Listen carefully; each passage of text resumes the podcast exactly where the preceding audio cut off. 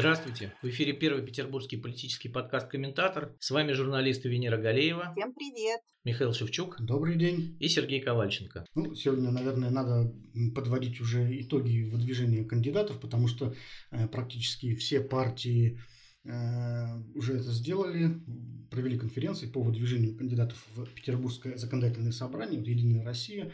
Э, это сделала на днях и партия Роста, одну из последних тоже выдвинула свой список, так что э, можно сказать, что все основные участники уже э, представили своих партийных лидеров. Ну, давай начнем, наверное, с Единой России, самая крупная партия. Тоже они выставили пятерку первую, как и на федеральном уровне. И она получилась такая достаточно местами неожиданное. Александр Аникин, Алексей, точнее, Аникин, руководитель Петербургского управления МЧС, ее эту пятерку возглавляет. А, но самое интересное здесь э, третий номер. А, ну, кроме Аникина, там Анастасия Мельникова, действующий депутат, э, Павел Крупник, Андрей Кутепов, сенатор – и вот третий номер Александр Бельский, вице-губернатор по внутренней политике. И это, наверное, самый интересный персонаж во всей пятерке, потому что а, именно Александр Бельский, очевидно, э, предназначен на роль э, следующего спикера ЗАГСа взамен уходящего Вячеслава Макарова. Ну, сама конференция была такой тоже визуально очень символичной, потому что на сцене в президиуме э, сидел Э, только Андрей Турчак, э, руководитель Генсовета партии Вячеслав Макаров и губернатор Александр Беглов, который до этого, по-моему, не появлялся на конференциях Единой России.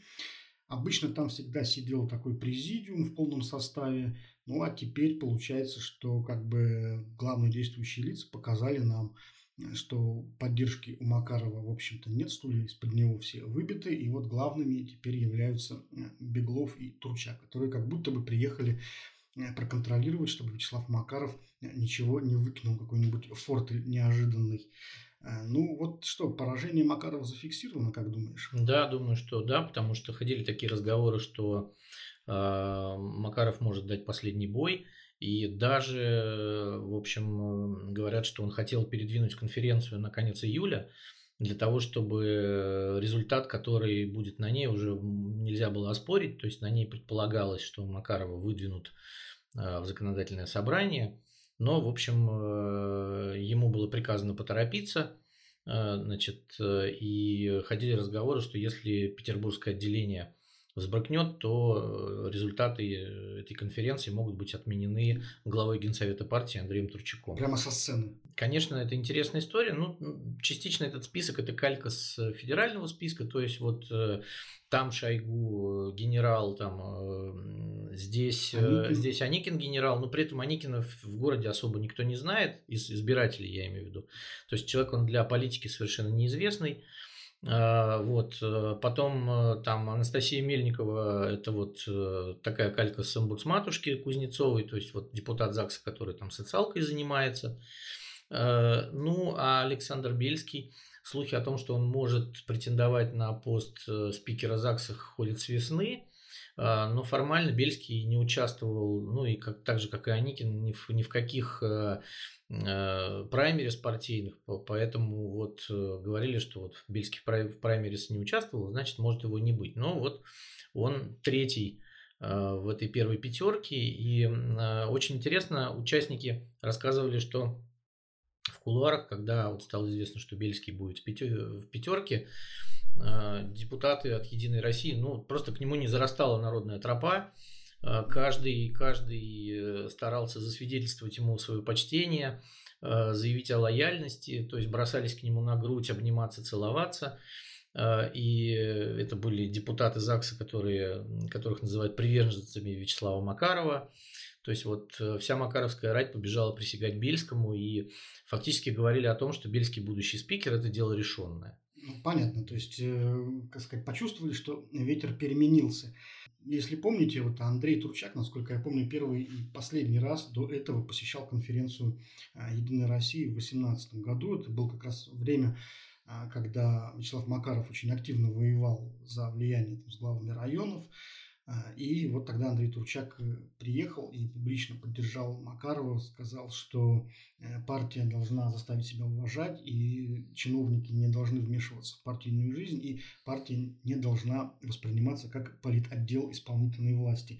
А вот сейчас фактически он приехал для того, чтобы зафиксировать именно такую позицию, мне кажется. Да, абсолютно. Понятно, что вот э, Бельский, когда возглавит ЗАГС, ну, если возглавит, давай пока так говорить, то вот, э, скорее всего, парламент и превратится в филиал администрации, а Единая Россия в политотдел исполнительной власти. Я думаю, что, честно говоря, э, того дня, когда Макаров потеряет еще партийный пост секретаря партотделения, он тоже, в общем, не за горами. Где-то на, на, в следующем году или даже уже под конец этого года, мне кажется, этого можно ждать, согласен? Да, но, скорее всего, у них осенью будет, насколько я понимаю, новая партконференция поствыборная.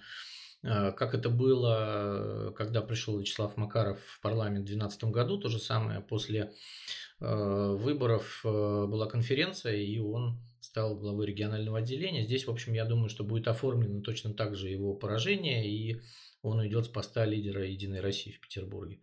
Вот тут, я думаю, вряд ли Смольный согласится на то, что Макаров будет руководить партией. Им, ну, нужна, им нужна полная лояльность в этом плане. Да, давай посмотрим на другие партии, так сказать, э, системная парламентская оппозиция.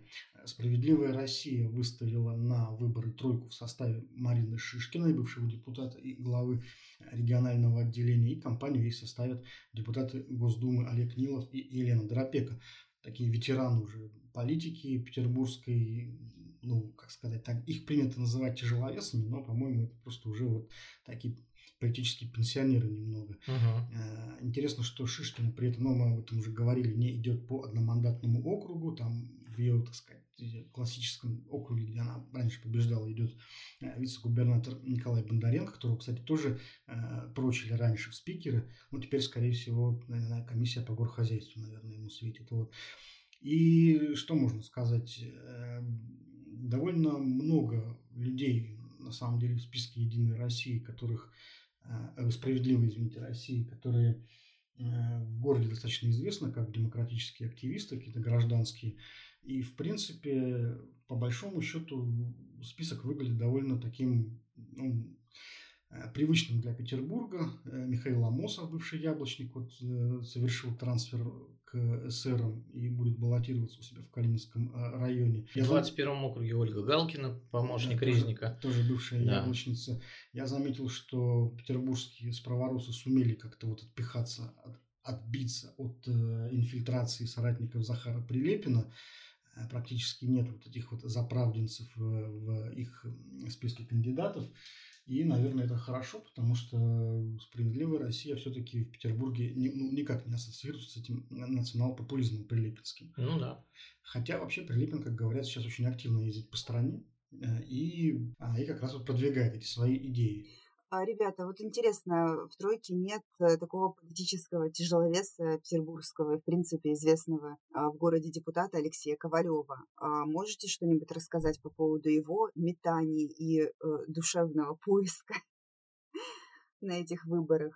Алексей Ковалев э, вошел в первую тройку партии Роста в законодательное собрание Санкт-Петербурга он э, вышел из э, «Справедливой России» и перешел э, к сторонникам Оксаны Дмитриевой после того, как он посчитал, что «Справедливая Россия», в общем, не дала ему проходного места в списке. Ну, то есть первая тройка. Да, в первую тройку. Ну, там э, история такая, что изначально планировалась только Марина Шишкина единственным кандидатом, но ЗАГС принял закон, котором партиям запрещается выставлять одного человека во главе списка. И, как говорят в «Справедливой России», в общем, то, что Нилов и Дропека вошли в список, это де-факто оформление одной Шишкиной, потому что они оба уйдут э, в Государственную Думу. Планируют, во всяком случае, не планируют работать в Петербургском парламенте.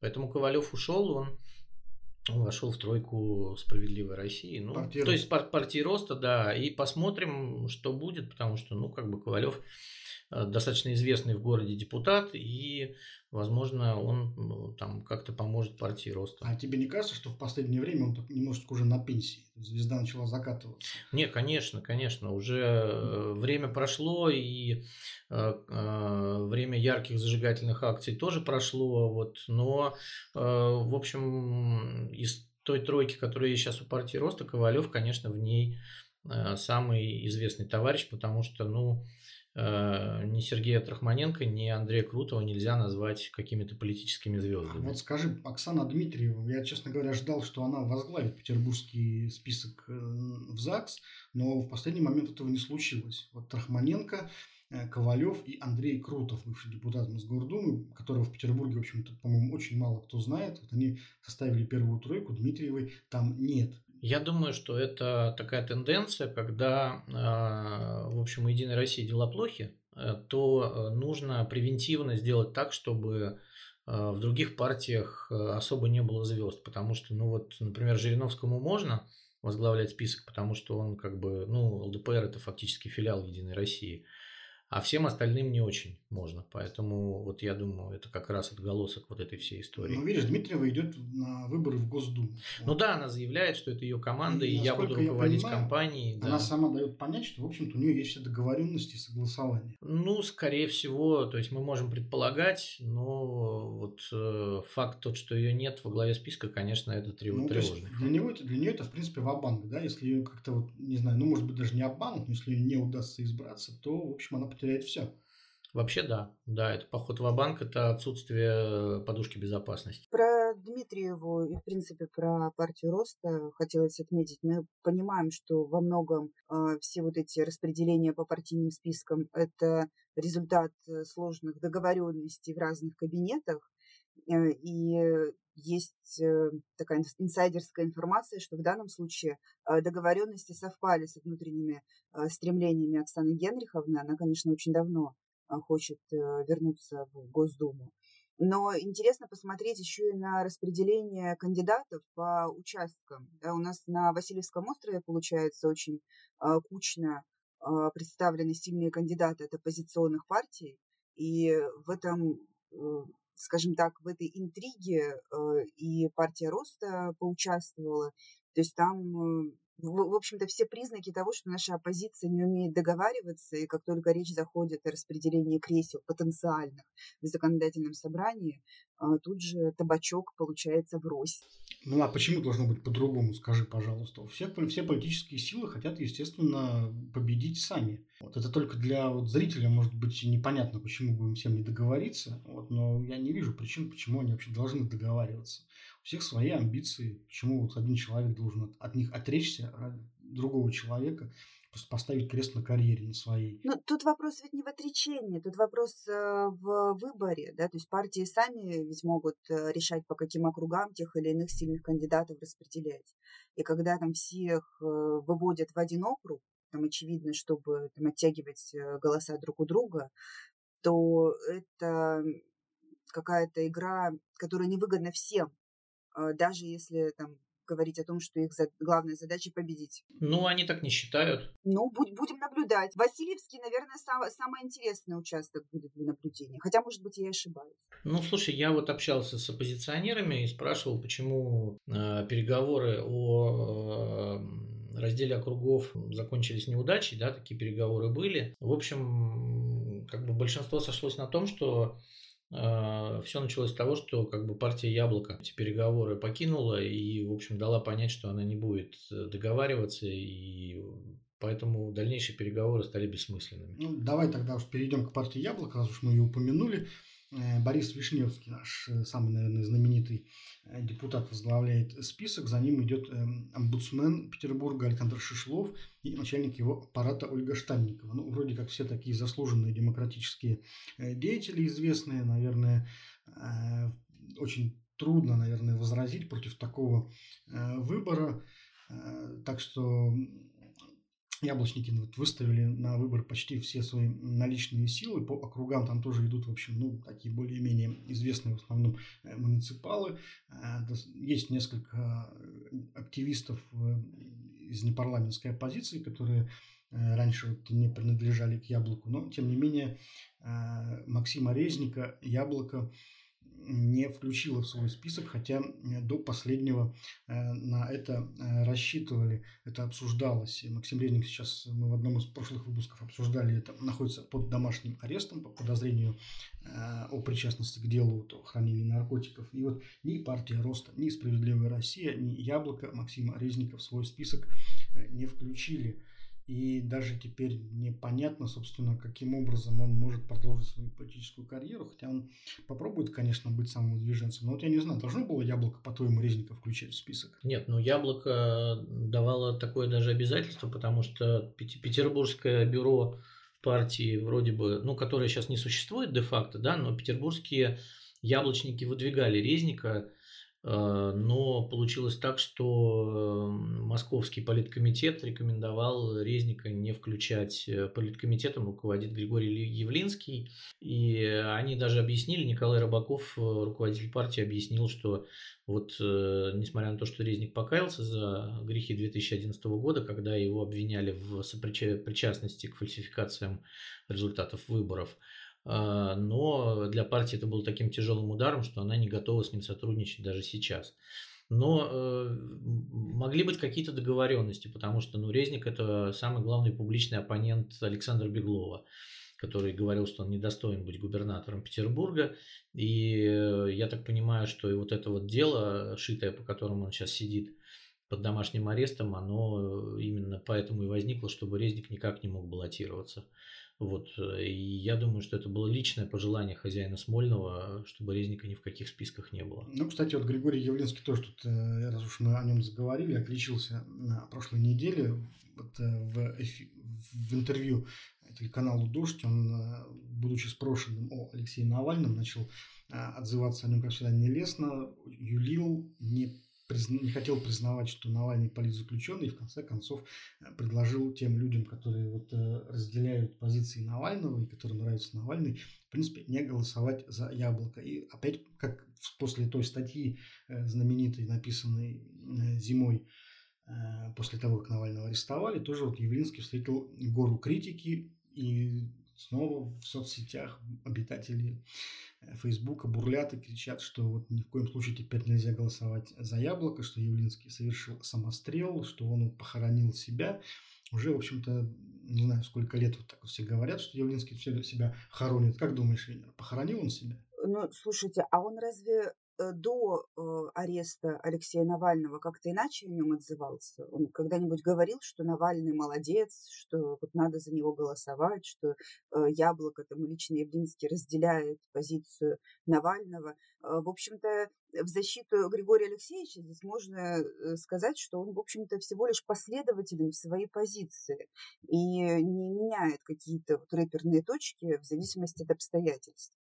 Это один момент. А второй момент... Ну, с одной мы, стороны, правда, да. А, а второй момент, мы а, прекрасно а, видим, как развиваются события по поводу запрещенных да, и приравненных к экстремистским организациям штабов Навального, к признанному экстремистской организации фонду борьбы с коррупцией. И мы понимаем, что любой звук, любое мяуканье в пользу Навального или в защиту Навального будет выжигаться напалмом просто вот моментально.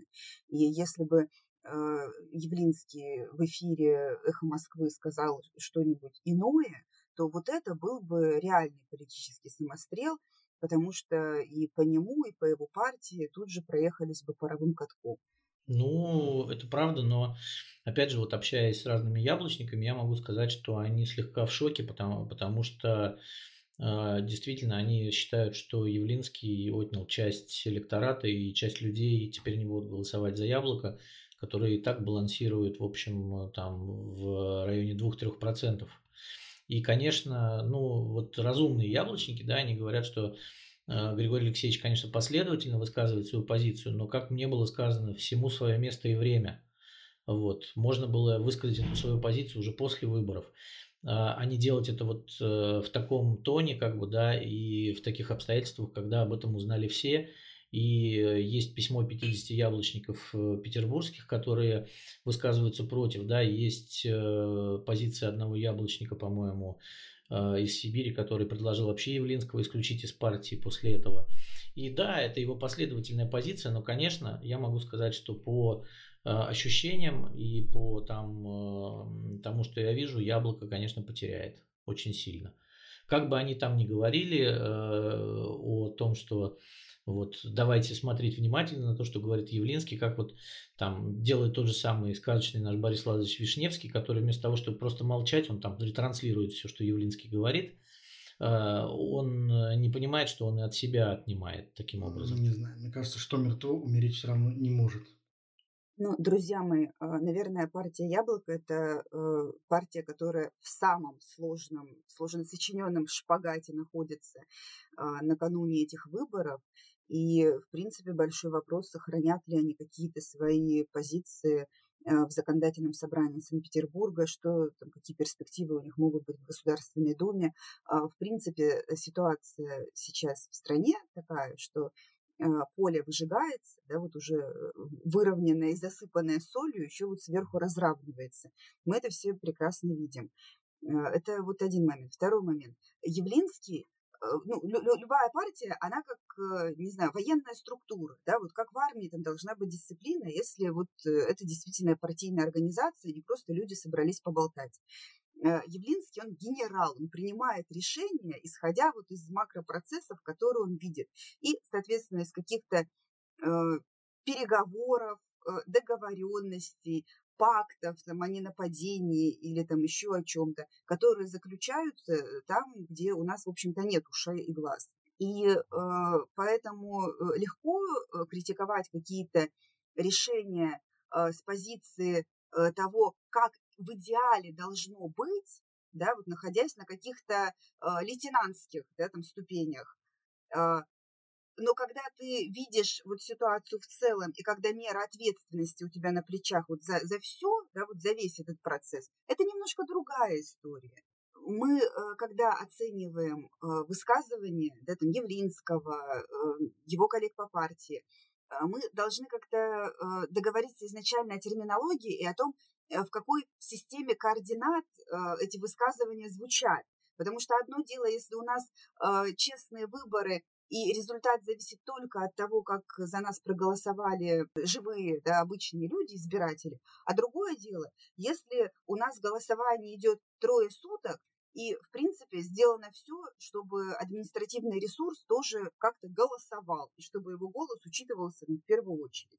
Но у меня такое ощущение, что вот эти вот э, высказывания немножко из разных систем координат. Потому что, э, когда говорят, не надо там как-то мочить Навального, это вот э, говорят люди, которые в таком немножко идеальном мире пребывают. А люди, которые, которым задают прямой вопрос э, в эфире радиостанции, и они дают на него, ну, все-таки достаточно для политика прямой ответ, они вот функционируют э, в другой системе координат. Я ни в коем случае не пытаюсь там, быть адвокатом дьявола или там, кого-то оправдывать, но вот, на мой взгляд, надо учитывать еще и влияние поля, когда мы оцениваем те или иные поступки и слова. Золотые слова. Давайте тогда уже закончим с э, партиями. ЛДПР и КПРФ у нас остались. ЛДПР у нас э, возглавляет формально Владимир Жириновский, лидер партии. Ну, это такая уже немножечко традиция даже для ЛДПР, потому что э, Жириновский главный хедлайнер, главный шоумен этой партии. И вот он довольно регулярно Петербург, вообще региональные партсписки формально возглавляет для того, чтобы вот своим именем эти списки вывозить. И на втором-третьем места глава партотделения Юрий Ломакин и депутат Павел Иткин. Ну, фамилии, честно говоря, широко петербургцам, наверное, неизвестные, но вот Жириновский компенсирует это все с лихвой. И у коммунистов э, Роман Кананенко, первый секретарь, возглавляет список. Ну, у коммунистов есть такая традиция, там вот первые секретари всегда э, идут впереди. В прошлый раз тоже там Ольга Худунова э, была во главе. И дальше Владислав Бородинчик, первый секретарь Приморского райкома. И Александр Рассудов, представитель строительного лобби. Ну, это понятно, главный спонсор, в принципе, КПРФ в Петербурге идет на третьем месте, как и на прошлых выборах. Э, Владимир Дмитриев, популярный среди партийцев, то есть авторитетный такой центр силы, не попал в общегородскую часть, он идет только по округу, и ему вот нужно будет попытаться э, вернуть свое влияние, э, так сказать, в борьбе непосредственно с конкурентами. Я, честно говоря, от коммунистов и ЛДПР не жду какого-то серьезного увеличения или значительного ухудшения позиций. Мне кажется, что вот те те фракции, которые у них сейчас есть, из трех человек, они, я думаю, смогут э, сохранить, мне кажется. И может быть, может быть, конечно же, э, ну, может, четвертый, четвертое кресло у КПРФ появится вот на волне оппозиционных настроений. Сейчас вот по рейтингам как-то, не знаю, не видно, чтобы вот были какие-то перспективы улучшения. Согласны?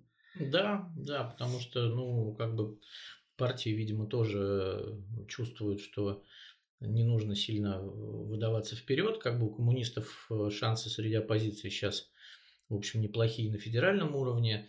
Поэтому для того, чтобы не спугнуть э, возможных, так сказать, людей, которые могут этим раздражаться, и не делается пока никаких резких движений. Вот я так думаю. Ну, и из партий, которые еще не представлены в Петербургском ЗАГСе, это новые люди тоже выдвинули свой список э, Дмитрий Павлов и Дмитрий Панов, бизнесмены в первой тройке, и компанию им составляет э, бывшая судья Уставного суда Ольга Герасина. Ну, не сказать, кстати, чтобы очень тоже популярный персонаж, но, по крайней мере, вот эти новые люди они относительно новые, хотя именно относительно, потому что э, Павлов, насколько я помню, депутат муниципальный в Пушкине. От «Единой России». Да, от «Единой России», кстати. Да, да. в шестнадцатом году он баллотировался от партии Роста. И Панов тоже, собственно говоря, с партией да. Роста был связан. То есть, ну вот просто выходцы из бизнеса, которые решили, что э, партия Роста для них уже такая не очень актуальная история, не дает им возможности, и вот почему бы не попробовать вот с новой силой какой-то, ну, поглядим на них. И вот партия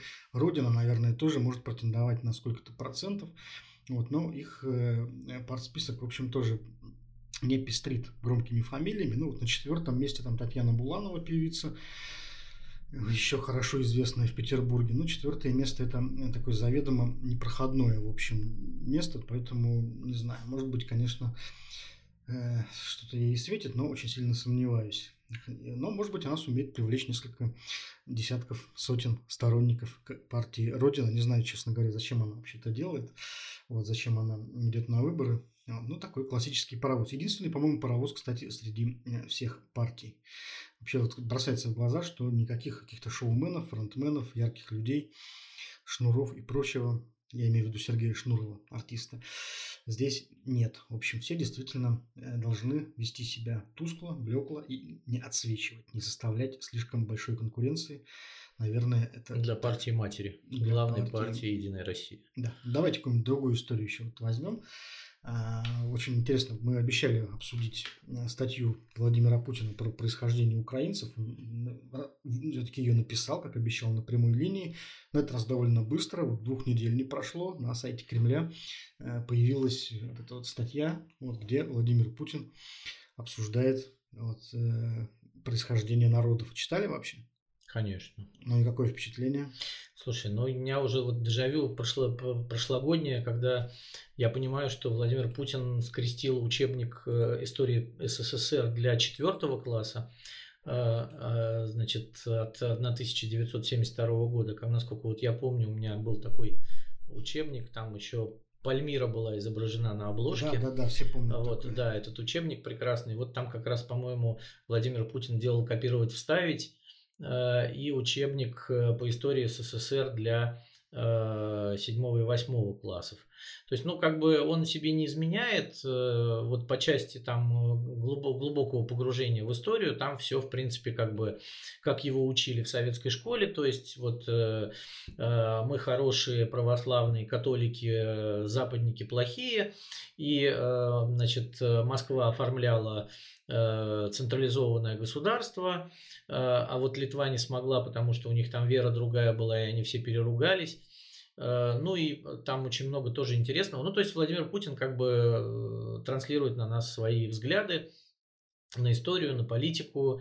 Естественно, вот как мы и предполагали еще когда вот после послания там и про австрийский генштаб, вот, и Украина, ну, то есть там нет никак, никаких двух народов, а есть один, и есть мировая закулиса, которая хочет это разделить. Подробно разбираются истории территориальные, там с созданием Украины с раз, в различные периоды истории ее существования. Э, то есть там есть и отсылы к э, там, 17 веку, 18, 19, 20. И э, Владимир Путин приходит к выводу, что, конечно, вот в той, значит, в тех границах, которые есть Украина, это по большей части такие советские имперские подарки, и неплохо бы, если вот вы хотите уйти как антироссия, да, то уйти с теми землями, которые у вас были ну, исторически. Тут, тут он, кстати, немножечко по вот. тонкому льду ходит, потому что как раз на момент создания СССР, если уж он, вот он об этом говорит, то Донецкая губерния уже входила в состав Украинской ССР. Более того, она была немножечко э, шире, чем сейчас. То есть э, часть Ростовской области с Таганрогом, угу. с шахтами, ее тогда тоже придется отдавать обратно Украине. Да? То есть Тут вот Путин все-таки оговаривается, что, дескать, вот большевики все-таки и э, это же до создания Союза границы уже перекраивали. То есть им непонятно, что делать. Э, он очень хотел бы вот это все просто как-то вот вернуть, но не очень понимает, э, как. Ну, вообще, да, ты, конечно, с точки зрения истории ты прав, это такой пересказ школьного пособия, но здесь же важно не историческое значение статьи. Путин не историк, Путин политик, а для него важно вот политическое звучание. А политическое звучание здесь, ну, на мой взгляд, одно, да, он обосновывает, собственно, вот э, принадлежностью э, Украины к российской истории необходимость управления Украиной из Москвы. То есть, если вот у нас единое культурное пространство, единое историческое пространство, то у нас должно быть и единое политическое пространство. И в этом пространстве, конечно, должен быть самым главным русский московский царь. Он не просто так цитирует вот там Богдана Хмельницкого. Он именно ту цитату выбрал, где Хмельницкий там благодарит за Алексея Михайловича за то, что принял э, казаков под крепкую царскую руку, хотя на самом деле Хмельницкий, конечно, Алексей Михайлович всякие письма писал, в том числе и очень даже ругательные, там по-разному очень было. А, если этот период, конечно, стоило бы как-то растолковать э, поподробнее, но э, времени нет, просто почитайте там, в общем, историю взаимоотношений там, в общем, сложнее, чем вот это Путин представляет. Но вот его главная идея, она же не в истории, так, я уже говорил, в политике, да, он пытается доказать, что Украина должна оставаться под властью России. То есть в его понимании как бы это э, естественно, природно. Природное место Украины, оно вот здесь, и в, Европе она не может существовать. Чужда. Да, ну на самом деле я так подозреваю, что у него для этого есть какие-то основания, потому что он же был вот резидентом в ГДР, и разрушение соцблока он видел своими глазами. И вот он видел, как страны, которые изначально Э, всю историю свою существовали в одном культурном пространстве, э, были помещены вот в советское политическое пространство, да, вот в советский контур, ничего хорошего из этого не получилось. Э, все равно все развалилось, и при первой же возможности все эти вот европейские страны соцблока, они, вот, как говорится, встали на лыжи и дернули с максимальной скоростью. И он подозревает, точнее, он уверен в том, что это работает и наоборот тоже. То есть вот э, Украина точно так же не приживется в Европе. Вот, и что, чуждо им это все. Да, и Белоруссия тоже никак. Понимаешь, есть природные какие-то вот э, состояния людей. То есть вот Средняя Азия, например, там должна быть диктатура. Вот это ханы, баи. И вот он видит, как, например, сейчас в Средней Азии, да, тоже бывший СССР, вот там возрождаются все эти какие-то средневековые совершенно э, практики, практики да, схемы. Вот. Но вот Путин против этого ничего не имеет, не выступает, потому что он считает, что так должно быть. То есть также в, в странах Балтии, да, там они вот у себя, едва там выйдя из Советского Союза, начали строить демократию. Здесь Путин тоже, в общем, ну, он так немножечко кривится, но понимает, э, что так должно быть. Вот. А Украина, по его мнению, вот должна быть именно такой маленькой Россией, уменьшенной ее копией, и она не должна вообще ни при каких условиях э, двигаться в Европу. Это вот его просто корежит как-то и раздражается страшной силой. Ну, получается, что Владимир Путин считает, что эволюции не бывает. То есть, если бай есть э, в Средней Азии, то он баем там всегда и будет. Ну, примерно так. Да, да. то есть, если у нас здесь царь, то он будет царь. А, то есть, и по, по большому счету он говорит, что да, Запад э, имеет э, какое-то развитие и культурное, и политическое, а все, что на Востоке, оно все вот так вот застыло причудливым образом где-то века с 17 и так и должно оставаться. То есть вот никакой эволюции быть не должно. Да, да, я думаю. Царь, что... бай. Помните, как Валентина Ивановна говорила, России должен править царь, барин, президент. Да, вот эта вот конструкция, она э, прочно засела в голове Владимира Путина и, в общем. Ребята, у меня вот по поводу этой статьи только один э, вопрос. А зачем это все надо было писать и публиковать именно сейчас? Э, казалось бы, есть более какие-то важные темы, которые э, мог бы царь или президент сейчас как-то обсудить с народом. Да, у нас третья волна коронавируса. Наверное, надо поговорить там, с людьми о какой-то дисциплине в этой связи, или, может быть, вселить в них какую-то надежду и оптимизм. Зачем э, вот, вот это пугало поднимать, да, эта тема ведь э, получится на федеральных каналах в разных там, вечерних и ночных э, ток-шоу, где много людей орут друг на друга. То есть, может быть, градус интереса начал угасать? Или, или в чем дело? Зачем сейчас это поднимать? Ну, во-первых, я думаю, про коронавирус ему просто не интересно, а про Украину интересно. И про эти вакцинацию он уже не, не один раз выступал, и какая-то там еще одна статья здесь ничего не добавит. Вот. Ну, не могу сказать, что, правда, статья его про Украину тоже что-то добавит к текущему положению дел. Ну, наверное, эта статья была нужна в первую очередь для того, чтобы показать всем и миру, э, и европейцев, и Киеву, и российским тоже избирателям, что вот сейчас Россия продолжает стоять на своих позициях, что встреча с Байденом, в общем-то, ничего не изменила. Э, никакие предложения о пересмотре там, нормандских форматов и минских соглашений не имеют смысла, потому что Россия от этого не отступится, и она принципиально, вне зависимости от всяких переговоров, будет стоять на своем. А нет ощущения, что нас к чему-то готовят, да, к какому-то новому этапу собирания земель. Вот э, Лукашенко в Петербург как-то с бухты-барахты приехал неожиданно, и тоже там как-то поднималась тема э, союзничества, да, там, союзного государства. Э, может быть, э, действительно это будет такой э, финальный аккорд ну, хорошо, плохо сказала, что прям финальный аккорд, но, в общем, очередное Э, скажем так, свершения, да, потому что после Крыма давненько вот не было никаких э, э таких вот серьезных подвигов э, со стороны нашего лидера. Может, вот он подвиг назревает?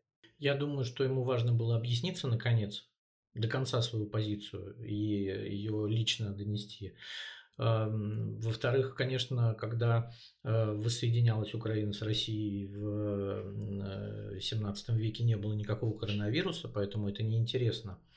А, ну и в-третьих, конечно, да, нужно было показать Западу, что это наше, и мы это никому просто так не отдадим. То есть вот именно эта артикуляция, это наше.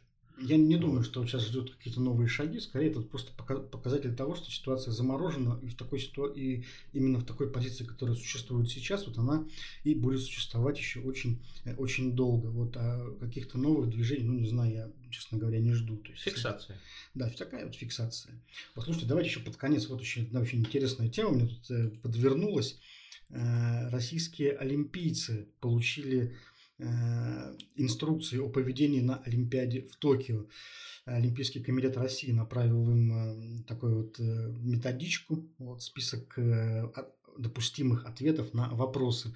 То есть, когда, например, спортсменов российских будут спрашивать о политике, о там, движении Black Lives Matter, о Крыме и Донбассе, о допинге, все это, о харасментах, это все вот регламентировано, и вот есть такие рекомендованные ответы. То есть, например, Э, на, на вопросы о Крыме и Донбассе нужно отвечать, что спорт должен оставаться вне политики. Э, всегда надо говорить о том, что вот Олимпиада не должна становиться площадкой для акций. Вот, про харасмент, что с этим я никогда не сталкивался в карьере, но знаю, что такая проблема существует во многих странах. Ну и так далее. То есть вот сам по себе э, этот момент очень интересный, да, что у нас фактически возвращаются такие вот советские времена, когда выезжавших за рубеж инструктируют, что им отвечать на провокационные вопросы. Помнишь? Да, песню Высоцкого знаменитую, да, когда, э, значит, рабочего кузнеца инструктируют перед поездкой в коварный зарубеж. Ну вот, э, и там э, всякие веселые истории, в общем, и рабочий путается, и Она такая да, достаточно прикольная песня. Вот, то есть э, ему рассказывают про все, что ну, практически та же самая методичка, да, только, да, помню. только очень гротескно спетая, да. Там. Потому могут действовать они не прямиком, шастить купы и притвориться мужиком и так далее. Да, ох, я в Венгрии на рынок похожу, на немецких на румынок погляжу. Да, в общем, да. советуем да, переслушать эту песню, если вы э, с ней не знакомы. В общем, вы примерно поймете. Но вот, видишь, тоже интересно, то есть Э, я думаю, не за горами уже то время, когда и простым выезжающим за рубеж будут тоже представлять инструктора, который будет им обсужд... Э, говорить, э, как отвечать на те или иные вопросы, чтобы, не дай бог, человек что-то не то не сказал. И вот интересно, что будет со спортсменом, который как-нибудь не так ответит на провокационный вопрос и возьмется там рассуждать с ним. Я думаю, на следующую Олимпиаду... Больше не поедет ни на уже... какие соревнования за рубеж и будет отлучен от всего-всего-всего какая-то очень, очень классическая такая история, вот, и достаточно э, неприятная. Как ты думаешь, Венера, будут спортсмены выполнять методичку?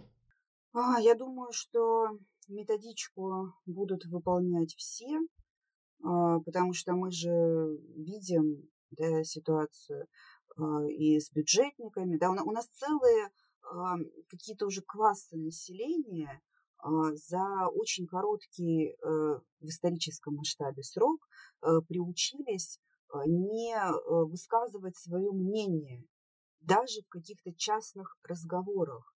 А, и все это приводит к кризису профессионализма, на мой взгляд.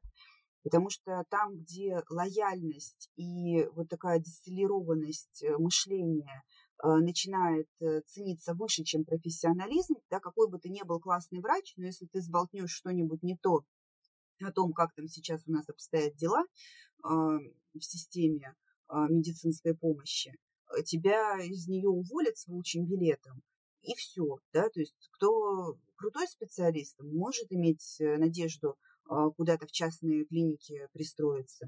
Но большинство держится за свои места и никаких э, там лишних слов, лишних комментариев, информации, да, даже если там люди просто уже там, вешаются от каких-то проблем а, внутренних, на, наружу ничего не вылезет, да, вот все вот за заборами, как у Островского в пьесе «Гроза», а что за этими заборами происходит, бог весть.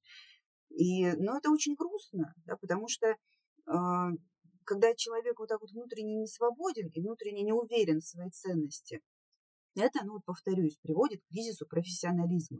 Потому что если ты э, специалист, если ты хорошо знаешь свое дело, если ты незаменим на своем месте, то у тебя есть там какие-то права и свободы, в частности, э, высказывать свое мнение. И мы приходим к тому, что мнение и возможность его высказать – это вот самая э, дорогая привилегия, которая теперь доступна будет либо париям, которые, в принципе, исключены из э, системы каких-то социальных взаимосвязей, поэтому могут трындеть все что угодно, а, либо очень э, как бы, людям э, сильным и независимым экономически, там, политически, вот по-всякому. Да, и живущим при этом в эмиграции, скорее всего. Да. А, ну, вот э, так получается, что да, да, то есть либо оттуда, да, что, что, что, что-то такое, либо какие-то единичные там спикеры, да, вот журналисты прекрасно знают, что э, там в сфере бизнеса у нас есть там на весь Петербург один такой человек, который может говорить все, что там думает.